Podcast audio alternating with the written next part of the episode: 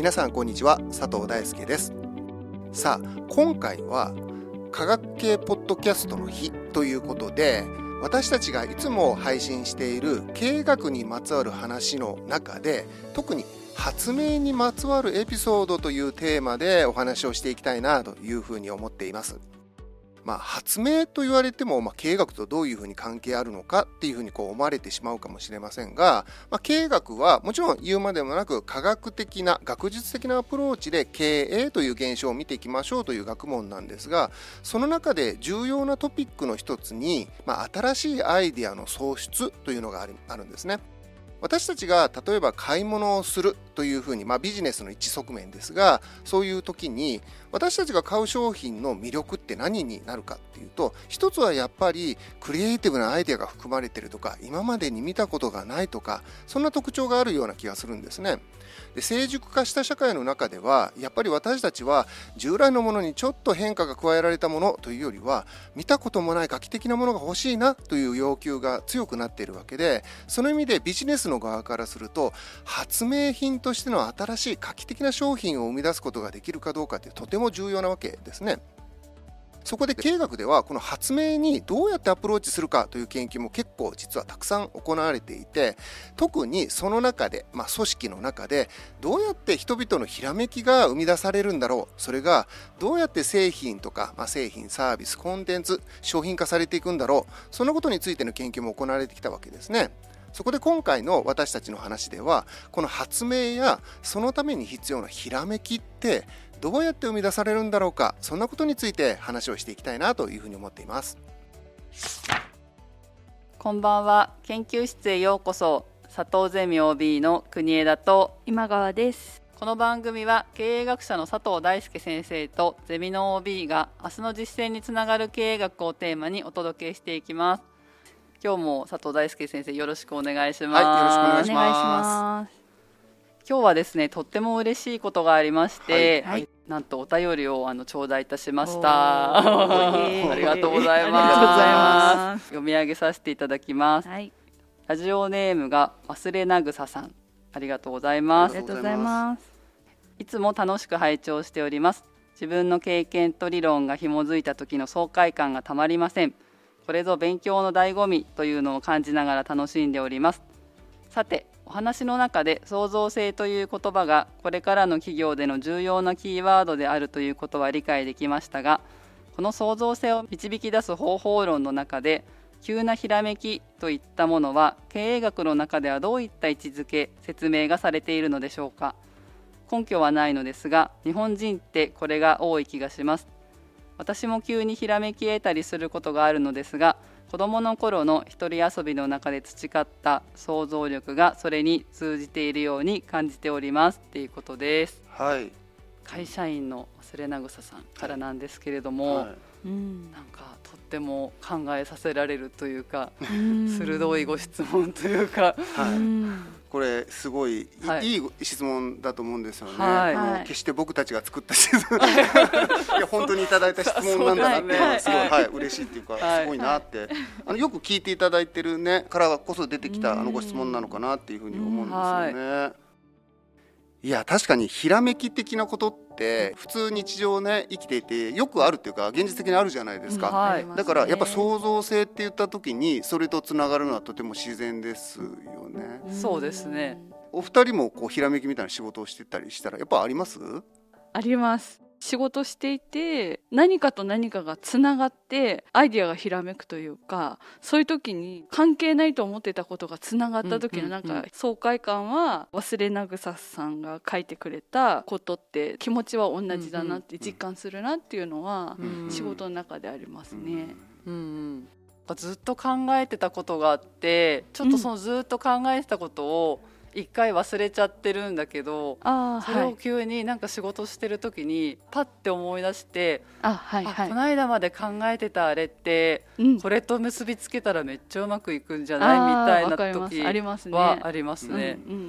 なんかこうひらめきとかあと即興とかねこう言ったりする。なんかつかみどころがないけど確かにアイデアにつながってるような思考というか発想というのはやっぱり皆さん経験してるしあると思うんですよね。はいで講義とか授業のね内容の方でも、まあ、後半のところでね出てくるキーワードで、まあ、反省的って言葉もあったりするんですけど、はい。その端的にじゃあひらめきって何っていうふうに言うと僕たちが例えば何か行為をする、まあ、考えてこうしようああしようってして行動しますよね。はい。だから例えばビジネスとかの現場だったりするとこういうふうにしたらうまくいくだろうなっていう仮説を立てて、はい。でそれに基づいて行動をする。はい。だから先に理屈や知識やがあるわけですよね、はい。でその知識に基づいて後で行為をするっていう順番で僕たちは行動するじゃないですか。はい。だからそのどうしようかなって思う知識の部分ですね。行為する前に考える部分ですね、うん。仮説ともさっき読んだ部分がレベル高ければ高いほどいいとだからこのレベルを上げることが大事でそのレベルを上げる中で創造性を考えないとダメだよねっていうふうな話になると思うんですね。はいところが事前に行動する前にひらめくってことって多分あんまりないですよね。どっちかというと考えた上でもうやってたんだけどやってたら全然違うことひらめいちゃって偶然そっちの方がいい感じだから行ったらうまくいったみたいなことって結構あったりしてはいこれ何なの？ってこうなっちゃうと思うんですね。でこの時の説明はさっきは行為の前に理解とか理屈があったんだけど行為の後に理解とか理屈があるっていうパターンもあるってことの証明なんですよ。つまり考えてからやるんじゃなくて、はい。やってる中で考えがひらめくっていう話でしょ？そのひらめきっていうのは。はい。ということはどういうことかというと行為の中でどういうふうに新しい知識を生み出すかっていうのがこのひらめきっていう言葉の意味だと思うんです。はい。うん。ということはどういうことかというと行動する中で、まあ、僕たち反省って先ほど言った言葉で言うんだけども考えるやり方がこのひらめきなんだっていう説明がつくんですね。じゃあそのひらめきとかいうものは何なのか。これどうしたらひらめきくのかっていうのはそんなに難しくないんですよね。活動とか行動行為には大きく2種類のものがあるって言われていて一つが探索的活動とか探索的な行為、はいはい。でもう一つが遂行的な活動または遂行的な行為。はい。はい。遂行的な行為っていうのはさっき言った計画的に事前に考えてそれをやるってことです、うんはいうん。だからここにみかんがあるから剥いて食べようとかって普通僕たち行動するじゃないですか。はい。その時にみかんを見てなんとなくぐにょぐにょやらないですよね。これを剥いて食べようと思って食べますよね、はい。どうにかするってことを決めてるんですよ。みかんを見た時に食べるっていう目的を決めてこの目的に向かって走っていくっていうのが遂行的行為っていうんです。はい。でこのことから分かるように遂行的な行為はクリエイティブでは全くないんですよね。うん。だってやること決まってるんですよ。そうですね。目的を達成するために頑張りますって話なので目的が達成できない違う答えが出ちゃったらクリエイティブというよりは失敗って言われちゃうんですよだから遂行的行為はクリエイティブではあんまりない。つまりひらめきとはまた別の世界ってことになるんですね、すね。じゃあ探索的な行為って何かっていうとこれまた僕よく出す例なんですけど、ええ箱ブラックボックスがあってよくテレビのバラエティ番組とかってねやって中に何が入ってるかなみたいなゲームですね。ありますね。でその時に中になんか痛いもの入ってたら嫌だからさわさわさわさわってこう触ってこの中身は何かなってことを恐る恐る触りながらやりますよね。もうその時に僕たちはさわさわっていう行為してますよね。うんはい何が入ってるか分かんないんだけど探索的に実験的にどんなものが当たるかっていうのをそーっと触ったりとか撫でたりとか、うんうんでその度にちょっとずつ情報が入ってきてあこれはリンゴだとかこれはカニだとかっていうふうに徐々に気づいていくってことをやるじゃないですか。はいはいでこの時にも僕たちは行為をしているってことが大事なんですよね。中に何が入ってるかわからないしどうしたらいいかもわかんないんだけれども行為してるんですよ。でこれがある意味目的が曖昧なままの中での行為っていうことができて、うん。はい。ひらめきっていうのは多分この中で生まれるんですよね。あう。んこれってもしかしたらなんかふさふさしてるから痛くないんじゃないだろうかっていうふうにパッと思いつくんですよ。はい。はいパッと思いつくからじゃあもうグッと触ろうとかね。ちょっと回してみようとか掴んで持ち上げてみようとかっていうふうにこうなると。はい。掴んで持ち上げてみようという発想はどっから生まれてきたのかそれはさわさわというふうに探索的な活動をしている中で気づいたからでこの気づきに近いものがおそらくひらめきって呼ばれるものなんですよね。うん。なのでひらめきをどういうふうにしたらいいかっていう質問にはなかなか答えにくいんですけどこうしたら必ずひらめきますよって話じゃないんですよ。そもそもひらめきってそういうものじゃないから。うん。はいなんだけど少なくともまず第一条件としては目的を設定してそこに一直線に向かっていくような計画的な行動の中にはひらめきは生まれないってことなんですね。うん。むしろ目的が曖昧でその中で探索的にいろんなことをやってる中であこれはいいんじゃないかっていうことを気づくっていうことを状況として作ることによってひらめきが演出されやすくなるっていうことなんですよね。なるほどだからまあ、ある意味そのも無目的とは言わないんだけど目的が曖昧なその方がひらめきが起こりやすいっていう構造があるとは言えるかもしれないですねって話ですね。なるほど、はい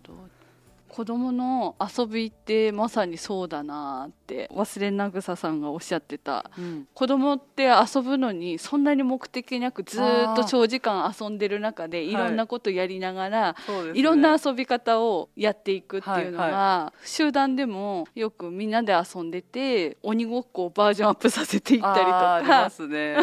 いろんなことを思いついて、はい。い、ろんな遊び方するよなって思えば、うん。そういう行動する中であこれ案外面白いっていう、うんうん。ひらめいてやるっていうことが自分の体験でもあったなって思うので今先生言ったことまさにそうだなってちょっと聞いてました。そうですね。それを大人になったら、うん。その箱にすら手を入れなくなっちゃうっていうか 子供の時はそうやって自由な発想で、あはいはい。なんかうまくいくかわかんないけどその遊びやってみようぜみたいな感じでやるんだけど、だんだんこう仕事とか大人とかになってくると そもそもこの箱の中に手入れていいのかなとか手入れたらなんかいいことあんのかなとかうん。なんかそういうことを考えがちになって結構ひらめかなくなる方に自分で行ってしまってるのかなって。重要ですよね。だからこそ逆に言うと、はい。そういうふうなことを促すことがひらめきには必要だって言えるのかもしれないですね。うんあーさっき言ったように、はい。ビジネスってどうしてもやっぱ合理的に進めたがるじゃないですか目標を設定し、そうですね。最も近道のその計画を立てましょうっていうのがまあいいいいやり方じゃないですか、ええ。はい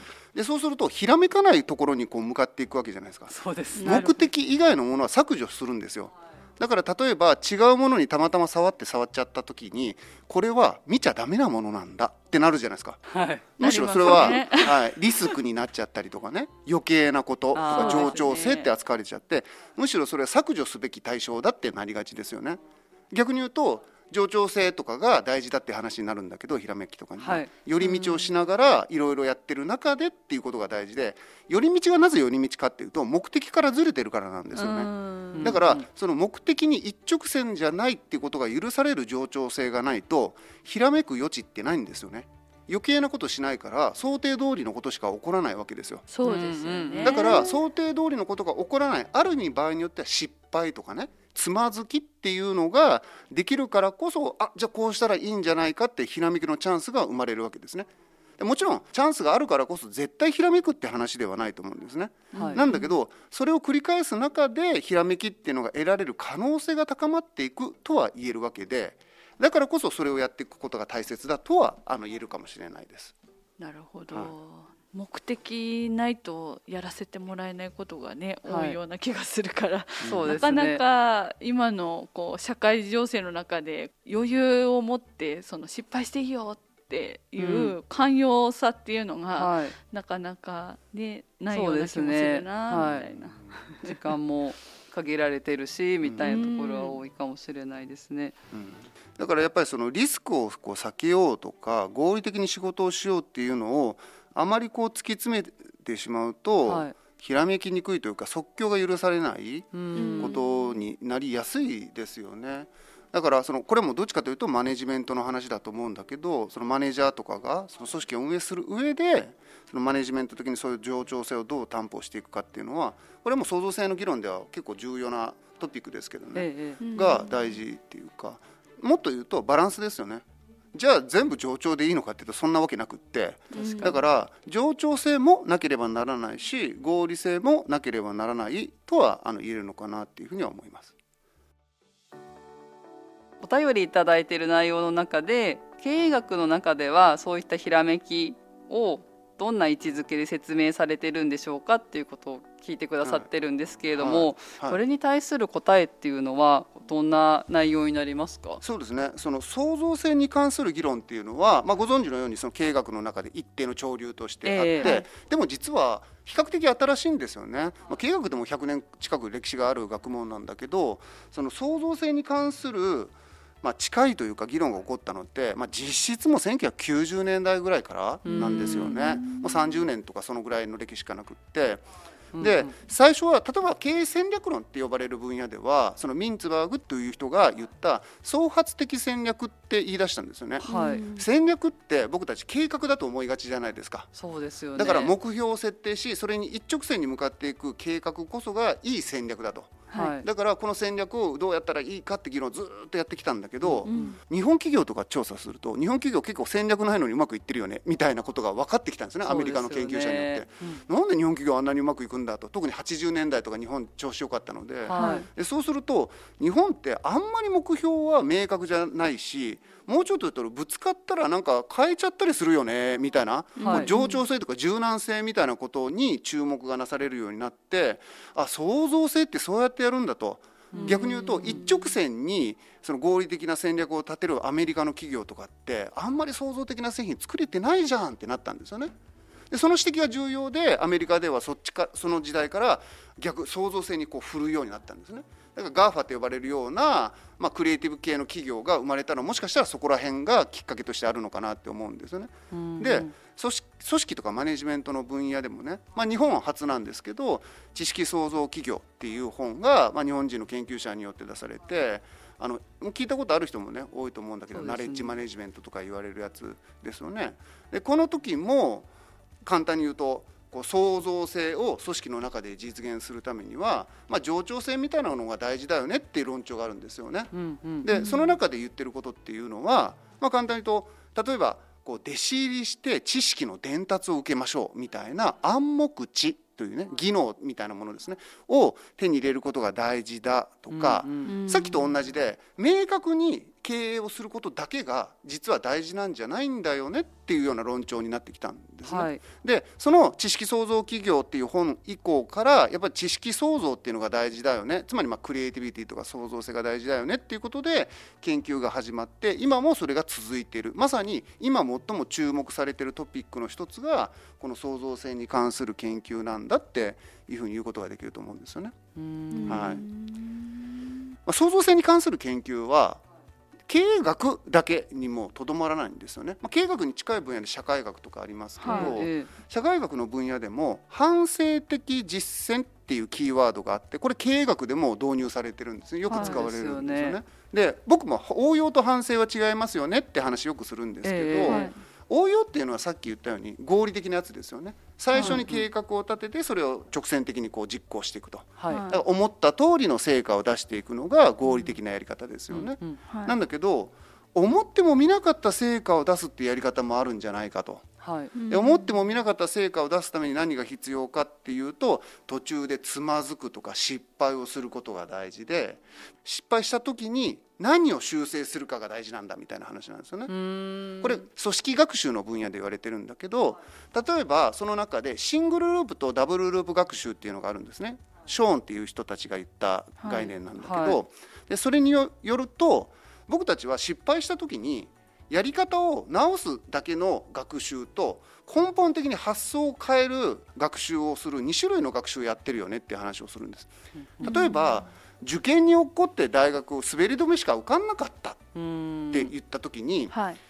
一つの選択肢は浪人するっていう選択肢ですね、うんはい。つまりこれリベンジ型なんだけどもう一回やります。初子貫徹しますっていうやり方なんです。でこういった人たちは偏差値競争の中でやっぱり偏差値を高い大学に受かること偏差値競争に勝つことが目的なわけだからその目的を変えずにやる勉強のやり方だけ変えていきましょうっていうやり方ですね、うんこれがシングルループ学習っていうんですね。でここは創造性とはちょっと遠いんですよ。思った通りの成果、ね。つまり入るためべき大学に入ることしか考えてないから。けどもしかしたら大学落っこって滑り止めでもいいから入っちゃおうって思ったその中で学生生活を謳歌すればすっごい先生と出会ってめっちゃ能力つけるみたいなことってあるかもしれないし、はい。それ以外の仲間とバンド組んでねめっちゃ売れるかもしれないしとか、無限の可能性があるわけじゃないですか。ね。こういった当初の目的をとりあえずすげ替えちゃうっていう学習の仕方もあるんです。これは価値前提ごとつまり偏差値競争っていう価値前提そのものを捨てちゃったパターンですね。うーん最初の初子貫徹型は偏差値競争に勝つっていう目的変えられないんですよ価値観が変わらないから。はいだけど価値観を変えるような学習ダブルループ学習をすれば当初の目的とは違う目的を設定できるんですよね。でそうすると思っても見なかったところに行けるじゃないですか。で思っても見なかったところに行くっていうのが創造性なんだけどもその中で起こるのが多分いろんな人の出会いとか、はい。あこんな風にしたらこれ面白いかもっていう偶発性とか、はい。はい。多分この類の中の一つにひらめきっていうのも含まれると思うんですよ。うん。たまたま行ったらピンときてビビッときちゃったからこっちに力入れたんだよねみたいなこととかはい。うん考えてみるとあこれやったら面白いんじゃないかってひらめいてそっちに行ったら当たったんだよねとかっていうのは、うん。うん。ある意味目的を変えるっていう姿勢があるからこそできると思うんですね。うん。そうすると経営学っていう分野の中でこのひらめきっていうのがどういうふうに扱われているかっていうと今言った多分組織学習みたいな議論が一番もしかしたら近くって、うん。学習の仕方が2種類あってシングルループはまあ定時学習、まあ、ダブルループは工事学習って言ったりするんだけどその工事学習をすることが実はその創造性に近くってその中でひらめきとか思っても見なかった成果とか偶発性とか冗長性っていうのがまあ可能になっていくっていうような説明がされているのでそこら辺をねちょっとこう勉強されるとあひらめきってそういうふうに扱われるんだとなんかこう扱えないものじゃないんだってことは分かってもらえるんじゃないかなっていうふうに思いますね。でも先生そのダブルループ学習の中で、はい当初の目的を変更するとかっていうのはとっても勇気がいるというか、確かに。そうですなかなか簡単にできることではないのかなって思うんですけれどうん。も、こういうのをやっていくにはどうすればいいかそうですよね。というか。多分現実的にはそこですよね。はい。ひらめきの仕組みが分かったとしてもじゃあ実際にやるとするならば今の話だと目的をすげ替えるような学習をすれしなきゃなんないと。でもその目的をすげ替えるって既存の考えを捨てるってことだからもう難しいじゃないかって話になると思うんですね。ちょっ。と感じますね。はでその、いまあ、価値前提って僕たち言うんだけどその前提としてのさっきで言う偏差値競争みたいな軸をですね、はい。捨てることができるかどうかっていうのは、ある意味なんで難しいかというと既存の価値を捨てるっていうのはさ自分を捨てる部分あるじゃないですか、うん。今まで自分が信じていたもの、うん。まあ、イコール自分自身ですよね、を捨てるっていうのはほぼ死に値する感じがありませんか？今までの自分を否定するっていうのは否定する以上の意味があるじゃないですか。もうなんか今まで生きていた自分を否定するってことってねなんか今までの自分を殺しちゃうみたいな感覚があるから、うんうん人間としてはすごくやりにくいと思うんですよね。じゃあどうやったら変えられるのっていうのを考えるのが実はマネージャーの仕事なんだけどヒントとしてはいくつか考えることができると思うんですよね。はいうんなんで変えられないかっていうと既存の価値を大事にするからですよね。うんまあつまり今までの自分っていう視点を変えないからなんですよ。そういう人たちが生きている生き方っていうのは今の自分からものを見るんじゃなくてかつての自分とかそれを決めた時の自分から今の状況を見てるはずなんですよ。ああの時決めたあの気持ちを大切にしたいあからー。これを変えるのは 今の自分が勝手にやっちゃダメだ。つまり過去にとらわれてるわけですよね。確かに。でこういう人たちは過去の自分が自分自身であり変わらない自分が自分自身だっていう多分信念がおそらくあると思うんです。うん。だからこそ、まあ、ドリフトするようなつまりうろうろうろうろあちこちにふらふら漂流するような自分こそが自分なんだと変わっていくこそことこそが自分なんだという感覚をやっぱどこかで持たすことができなければ人っていうのは過去の自分に固執してしか生きていけないものなのでねやっぱりそのひらめきみたいなところからもすごくこう遠くなっちゃうというか。ダブルループ学習はやっぱりできなくなる、まあ、既存の自分を棄却するっていうか、まあ、既存の価値前提を棄却するっていうんだけどまたは既存のルーチンとかやり方とか発想を棄却するっていうんだけどこの棄却の難しさっていうのは組織学習でも実はトピックなんですね。そしてね。理論の分野でも実は答え出てないんですよ。なので僕はこうしたらいいっていうよりヒントっていう言い方したのはそこにあのネックがあってこうしたらいいって理論がもう生み出されてるわけじゃないんだけどでもできない理由は結構明確なんですよね。基礎の自分に固執してしまって自分感なんですよね。自分が何者だと見るか。みたいなところなのでさっき言ったように多分マネージャーのやり方なんですよねだから例えばカルチャーの中で、はい。その組織は変わっていくものだしね。当初の目的は設定するけど目標は達成すべきものじゃなくてきっかけに過ぎないと。おー。だからきっかけで走り出すことができたら走り出した途中にその目的なんか考えなくていいぞって言えるかいや初志貫徹だと。最初に言ったこと最後までやらないと意味ないじゃないかと。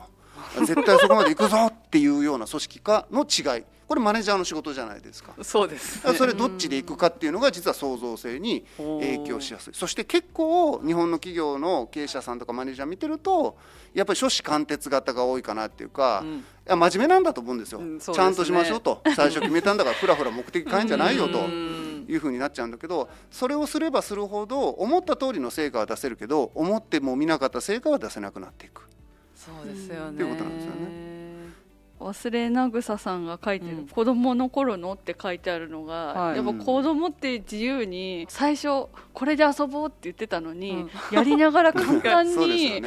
うことを遊び出してめっちゃ楽しんでるっていうのがあるから、うんそれがやっぱり大人になるとなかなか最初に決められたことを変えられなくなるっていうのは、うん。なんかすごいうん。実感しちゃいますよね。そうですね。うん。いやその癖づけっていうのは本当に大事だと思うんですよね、うんその子供の頃に最初言ったことは最後までできなさいと、うん。あそこの中学校を受けるために受験するって言ったんでしょと。あ小2の時あなた言ったわよって言われて小6の自分が忘れてるけど、まあ、そういうからそうなんだろうなっていうメカニズムでいやそれが悪いことだと思わないですよ。別にそれが普通だと思うんだけどむしろそういう力っていうのは能力の一つだと思うんですよね。あはい。なんだけどあのその能力も必要なんだけど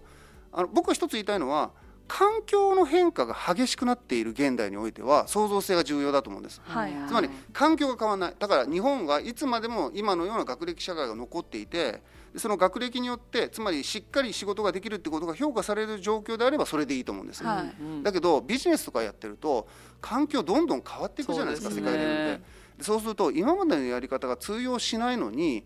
通用しないやり方の時代に考えた目的に固執してしまうっていうのは実は得策じゃないんですよね。そうですよねだからむしろそこは柔軟にもうどんどん変えていっちゃおうよっていうふうにちょっとラフに考えるっていうかあんまりこう固く考えないっていう姿勢がやっぱとてもこう大切なのかなと。うんだからビジネスだからといって真面目に固くやんなきゃなんないんだっていう発想はいらないと思うしそのラフさみたいなものが創造性にやっぱりつながりやすいような気がするんですね。でそうするとなんはいかクリエイティブ企業が T シャツ短パンの人多いのもなんとなくまあこれ関係ないかも しれないけどなんんかなんとなくつながりがあるような気もしちゃうというか、そうですうねん。な感じはしますけどね。はい。うん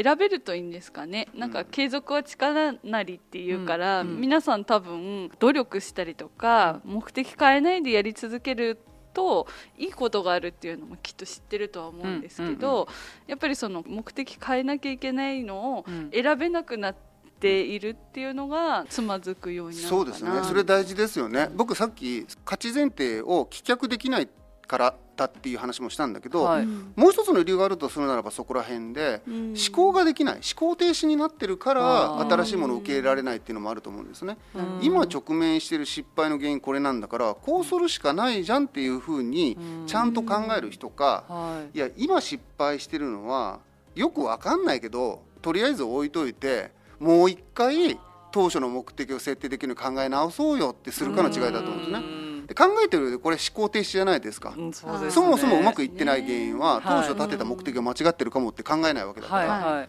だからなんでうまくいかないんだろうってことをちゃんと考える論理的な能力とか知的な発想力みたいなものがあれば多分人は自然に創造性に向かっていかざるを得ないと思うんですよね。うん。だけどやっぱ考えるのって結構体力もいるし大変だからそれをサボるとともすると楽なもう初志貫徹した方がいいよねとみんなも納得しやすいしねっていうふうにこうなっちゃうのかなって感じがしますね。使える経営学シリーズの中でまたそういった話が出てくると思いますので、はい引き続きお聞きいただければと思います。はい、まはいたそんな話もしたいと思います。はい、ということで皆さんお疲れ様でした。お疲れお様でした。疲れ様です今回は科学系ポッドキャストの日共通テーマ企画に参加させていただきありがとうございました。他にも多数の番組が参加されていますのでぜひ企画されたレンさんのノートをご覧になりいろいろな番組との出会いを楽しんでいただければと思います。概要欄にリンクを貼っておきます。私もたくさん聞きたいと思います。ラジオで経営学は日常生活や仕事に役立つ経営学を楽しく優しく学べる番組です。リスナーの皆さんにもぜひ一緒に研究室でおしゃべりに参加している気分で聞いていただけると嬉しいです。番組への感想はツイッターにハッシュタグ剣おしゃをつけて投稿してください。剣は研究室の剣あとはひらがなです。もしこの番組が気に入っていただけましたらフォローしていただけると嬉しいです。